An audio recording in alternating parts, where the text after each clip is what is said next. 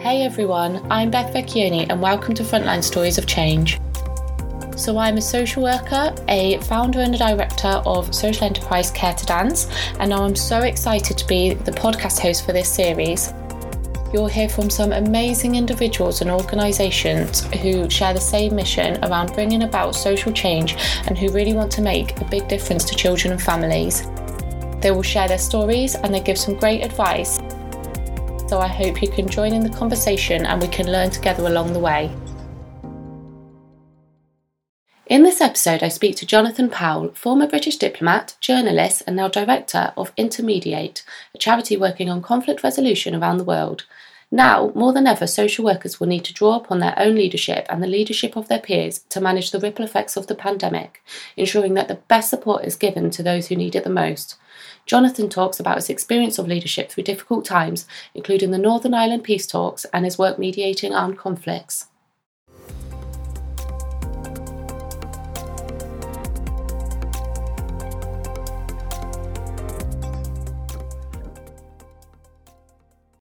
So, thanks so much, Jonathan, for coming on. Um, it's great to speak to you today. How are you? Did you have a nice weekend? Yeah, no, it was very nice. I've uh, I obeyed all the rules, but I came down to Cornwall once we were allowed to leave London, and it's uh, extremely nice to be outside of London after three and a half months locked up in London. So yes, I'm in a good mood. Lovely. Cornwall's a beautiful place, isn't it? It's lovely. Yeah. Lovely down there. And the sun's out, so that's always good. Exactly. Although the trouble is then you have to work and you think, why am I in a place I like to go on holiday and I'm working? Yes, that's a very good point. so I'm going to link a lot of our questions um, back to social work um, yeah. and sort of use my experience as a social worker as well and really learn from your experience as a leader. Um, and I guess a key skill needed within social work at the moment, especially since the COVID 19 pandemic, is leadership um, because we need to try and support children and families as effectively as we can, really, especially those who've been really impacted by it. Um, and as a leader of change, it would be great to hear a bit more about your story and for you to explain a bit more about what you think makes a good leader. Yes. Uh, Niccolo Machiavelli writes about um, uh, it's, it's good to be uh, in the plains if you want to describe the mountains, good to be in the mountains if you want to describe the plains. So I've been looking at leadership, having worked for Tony Blair and having observed many other leaders close up. So I was a uh, I went to university in Britain and then in America, and then I joined the uh, British Foreign Office and I served in that for 16 years.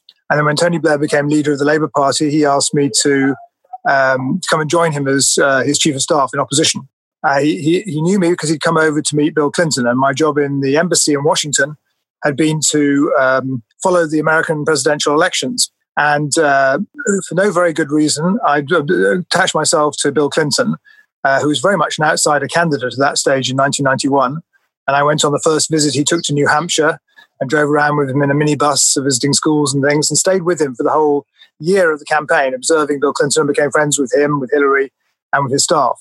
And so when Tony Blair wanted to meet uh, Bill Clinton after he'd been elected and developing the new Labour philosophy, uh, I introduced him, and that's why he knew me. And as I say, when he became leader, he asked me to come and work for him. So I quit the Foreign Office and went to work uh, as his chief of staff in opposition.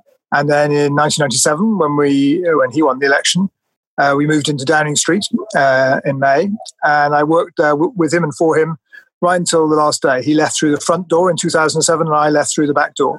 And when I left, I tried to various other jobs. I tried being a banker briefly, but I couldn't really get the hang of it.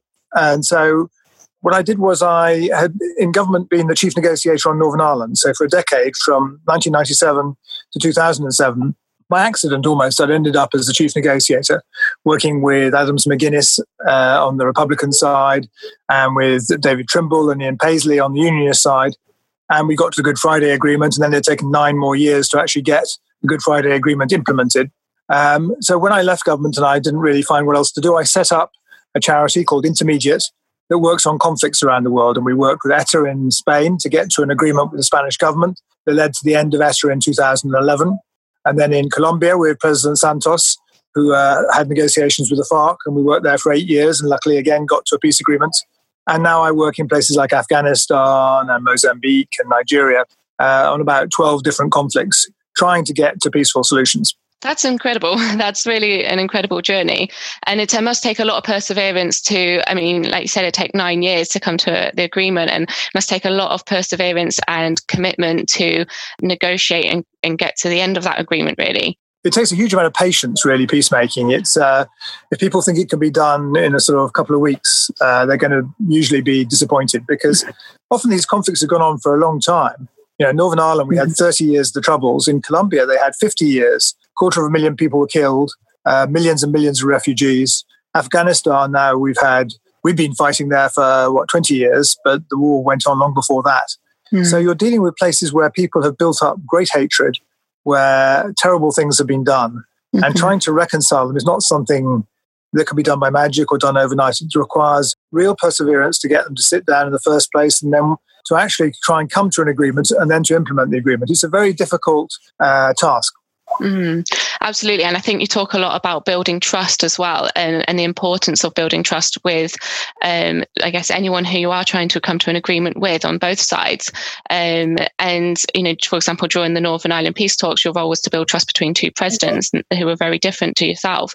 Uh, and I think linking that back to social work, it's we often mediate we often try um, to mediate a situation to try and bring a, a, sense of peace and stability in a child's life um, whether that's between two parents or whether we're trying to build trust with different agencies to try and create a better outcome for the children and families that we work with what is your approach to building trust? Yeah, you're absolutely right. I think it's crucial, obviously, in social work, but also in the sort of political field that I've spent my life working in. And I'll give you an example. Uh, I had no love uh, for the IRA when I started working for Tony Blair. Uh, the IRA had shot my father and injured him in 1940. They had put my brother, who worked for Mrs. Thatcher, on a death list for eight years. So the first time I met Adams and McGuinness with um, with Tony Blair uh, in 1997, uh, I refused to shake their hands. Alastair Campbell and I stood back, refused to shake their hands. Tony Blair was much more sensible. He shook their hands like he would for anyone else. Um, about a couple of weeks after that, I got a call from Martin McGuinness, and he said to me, Would I come to Derry incognito and not tell the Securocrats? It's the way he called the police and the army. Mm. So I asked Tony Blair, and he said, Yeah, go. So I hopped on a plane and flew to Belfast and then took a taxi to Derry. And I stood on a street corner feeling rather foolish, like a sort of John Le Carre character. And two guys um, turned up with shaved heads and they pushed me into the back of a cab. And they drove me around and around Derry for about an hour till I was completely lost. And they stopped outside a little modern house at the edge of an estate and they pushed me out of the cab. And I knocked on the door, and Martin McGuinness came to the door on crutches. And he made a very unfunny joke about kneecapping, which you remember is the IRA way of punishing people, mm-hmm. drilling holes in their knees and their ankles and their elbows. Uh, and we sat there in the house for three hours, four hours. The lady of the house had gone away and left some um, sandwiches and some tea. There was a fire, I remember. And we didn't make any breakthroughs. But what came home to me was if we were going to succeed in making peace in Northern Ireland, we're going to have to build trust. And building trust made shared risks. We had mm-hmm. to be prepared to go onto their turf to talk to them rather than just tell them they had to come to Downing Street or come to um, uh, or come to Stormont Castle or some grand government office. And so for the next 10 years, I spent an awful lot of time crossing the Sea and meeting Adams and McGuinness in safe houses in Dublin, in Belfast, and Derry.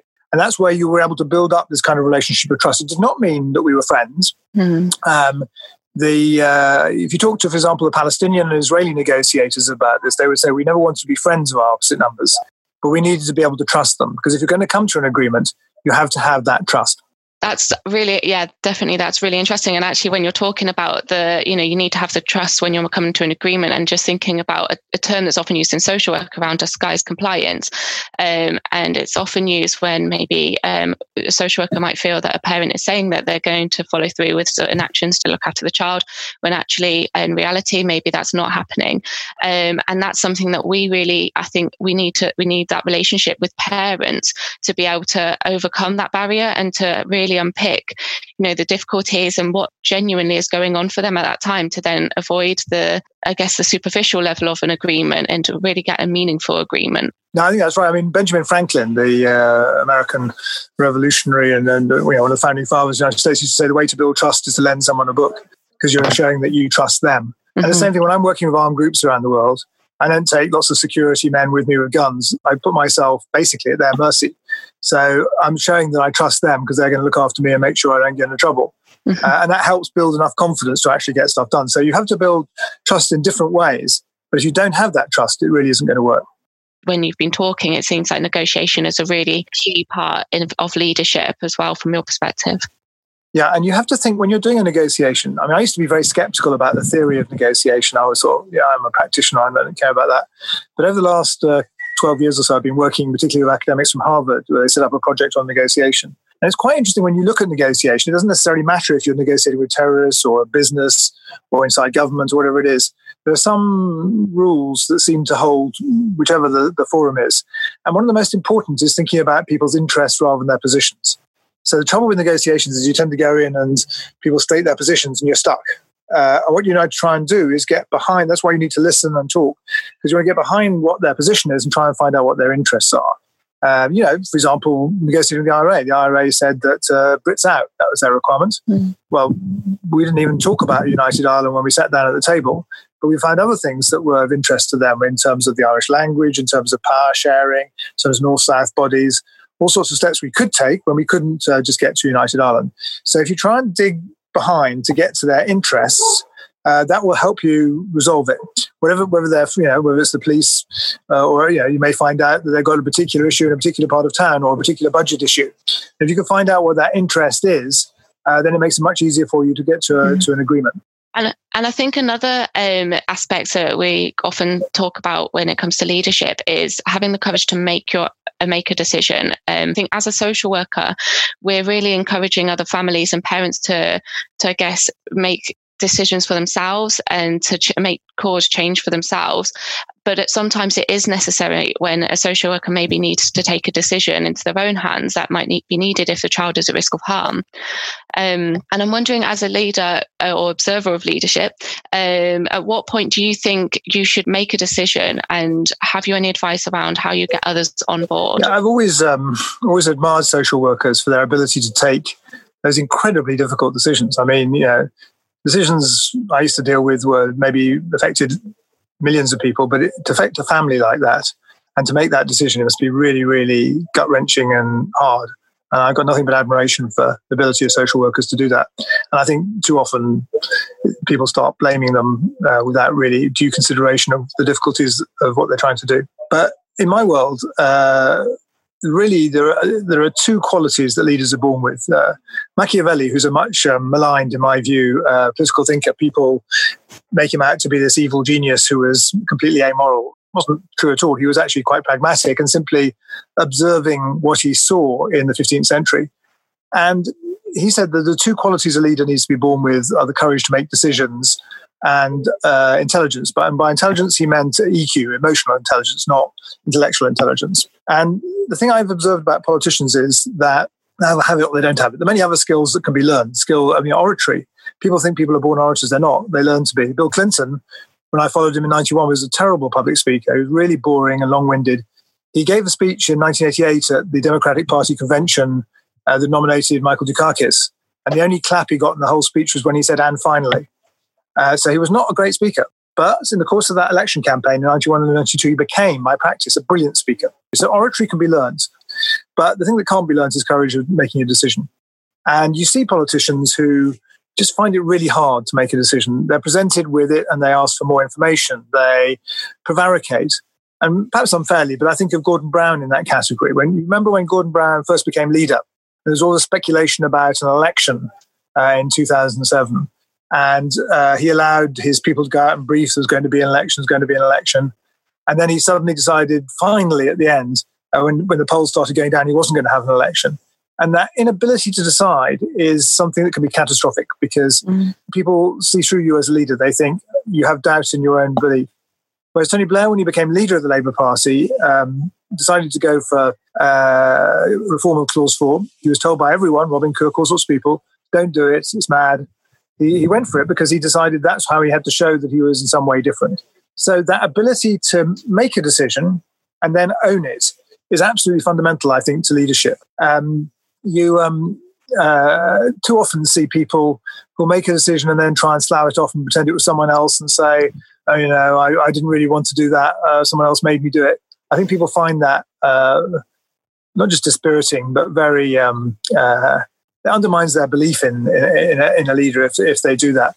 And of course, you know, this back covering type of approach can lead to avoiding making any decisions. And that usually leads to uh, the worst possible of outcomes. And I'm sure the same must be to, true in mm-hmm. social care. Absolutely, and I think it, for the children and young people that we work with, they often, you know, look to us for to make a decision to um, have make a better outcome for them. And I think if you don't make that decision and you keep, if you dilly dally, and you know, and sometimes it does take time, and you do need to be patient, and and, and which is what we've spoken about. But there does come to a point where you're thinking, right, okay, now we need to think about what we're going to do um, for that child, young person, really, because otherwise I think they tend to lose faith in you as well as a social worker. Yeah. Um, it, they really do need confidence that you're going to be fighting for, um, you know, whether it's to get them a service that's maybe not with them at the moment, such as mental health services or anything like that. Um, I mean, one example when I've worked with a child, a young person is, you know, they had, um, they were really struggling with their mental health. They really felt like they needed um, some support. The waiting list w- was quite large. Um, I worked alongside in partnerships, building that relationships up with with the institution and uh, my point of contact, which led to the young person then being able to have that long term support. And I imagine you need the other element of leadership I talked about as a social worker too, which is the emotional intelligence. Absolutely. So it was, I think it was Roy Jenkins said very unkindly of Tony Blair that he had a second class intellect but a first class temperament. And although it was unkind, I think there's some truth to it. That what Tony had was a, a very uh, good emotional intelligence. He could tell when people were going in a particular direction. For example, on the death of Princess Diana, you know, he reacted to that very spontaneously, very quickly, uh, and managed to capture the um, mood of the people. And that emotional intelligence is incredibly important to knowing when to take decisions and how to persuade people to go along with you. And if you don't have that, if you just have the intellectual intelligence, uh, that's important too, but it's not as crucial as the EQ. And I imagine, again, that must be the case for social workers. Absolutely. And I think that links back as well to our use of motivational interviewing and our communication that we use with children and families and having that emotional intelligence to really draw on their own motivations, draw on what they're passionate about, what they want to see happen. So it doesn't feel like someone's making a decision. It's about us working in partnership to to support the children and young people. And I think as well, similarly, like relating to the bureaucracy of social work, um, it's important that social workers also have the freedom to be forward thinking, using their initiative to better the system for children and families. Um, yeah, I mean, I think the two things uh, that echo have echoes for me and sort of things I do there. One, the importance of having a strategic plan for for, the, for each process. You know, in Afghanistan, you need to have a very clear strategic plan of how you're going to get from here, from a war where hundreds of thousands are dying to uh, uh, uh, to a situation of peace. So, and the point about the plan is that you need to have a concrete strategic goal. You need to think through how you're going to try and get there, but do not make the plan rigid because if you stick to the plan rigidly, um, it won't work. You have to be able to adapt that plan uh, as the circumstances go along, but without losing sight of the strategic goal. What happens is sometimes people get sidetracked onto to, uh, to other issues, and then you have to be creative about how you follow it. That creativity you were talking about. Um, you know, if you're talking to an armed group. Um, they don't have a front door you can knock on and uh, say, Can I come and see you? So, for example, in the case of Aceh in Indonesia, uh, a colleague of mine was working as a very vicious war between the Indonesian government and the GAM guerrillas. Uh, and he knew the name of the leader of the GAM. He knew he lived in Stockholm, but he didn't have any other information. So he went through the Stockholm telephone book and rang everyone with the right name till he eventually found the leader. Uh, and then, to his surprise, the leader said, Oh, yes, I'd love to talk to you. I've been fighting this war for 20 years and no one's actually ever approached me and asked to come and speak to me. So I'd be delighted to, to have a conversation. So sometimes you have to have these unusual ways of uh, approaching the problem because if you just follow the orthodox way, you're not going to get anywhere. Uh, yeah, definitely. That's really interesting that he sort of reached out, and then after 20 years, that that you know that act to approach him could have solved a massive conflict that's been going on for years and years and years. So again, there may be some parallels there with social uh, social work because the um, uh, the reason he said that is the reason I come across a lot when we meet with uh, guerrilla leaders is they say, well, no one's ever shown us any respect. No one's ever listened to what we had to say. You know, we, the reason we took up weapons was because uh, no one um, acknowledged that we had uh, issues that we wanted to protect. So I think what I find is the first time you meet a, a guerrilla leader, you really have to spend a long time. I mean, I'm talking tens, even hundreds of hours of listening to um, their stories about why they feel that they have been so badly treated, about why they feel they're victims. And it's only when you've got through that that you can actually then begin to address uh, how to solve the problems you're absolutely right. Before change can happen, you need that sort of foundation of a relationship. You need that foundation where they've had the time to really talk about what they've been through. And I guess thinking from when you've been talking, um, you've said that quite a few sort of situations where maybe you've been maybe a little bit at risk or um, you know in risky situations but i'm wondering if you've got any advice around um, approaching um, a situation where maybe you are managing risk yeah i think um, the important thing is to be uh, risk aware but not risk averse if that makes sense mm-hmm. I, I, uh, another anecdote uh, a few years ago now how long about eight nine years ago the syrian war was at its height i was trying to cross into syria to meet some fighters and i was crossing the kurdish border and first of all, the Kurd, Kurdish side in Iraq wouldn't allow us to go across. And then I managed to get permission to go across. And, I, and they'd cut the bridge, so it's across the river. And I walked down to the edge of the river, and there were lots of boats coming across with refugees from Syria into Iraq and dropping the people off. And to my horror, there was a cameraman there filming uh, the refugees. And even worse for me, I then realized that the correspondent doing the story was an ITN correspondent who was from Northern Ireland, so immediately knew me. So he filmed me getting on the boat and going over. And I said to him, please don't use it. He said, no, I won't use it unless they chop your head off. Um, uh, so, uh, so uh, luckily he stuck to his word and I didn't get my head chopped off. And we went to the other side and we met by the guerrilla leaders and they drove us off in their 4x4s. And, uh, went, and uh, we were sleeping on the floor in a house in Qamishli, I think it was, in, uh, in northern Syria, and just now clothes on the floor. And the guy looking after me turned around and a gun dropped out of the back of his trousers. And I suddenly realized that's where my security lay in, in, in that.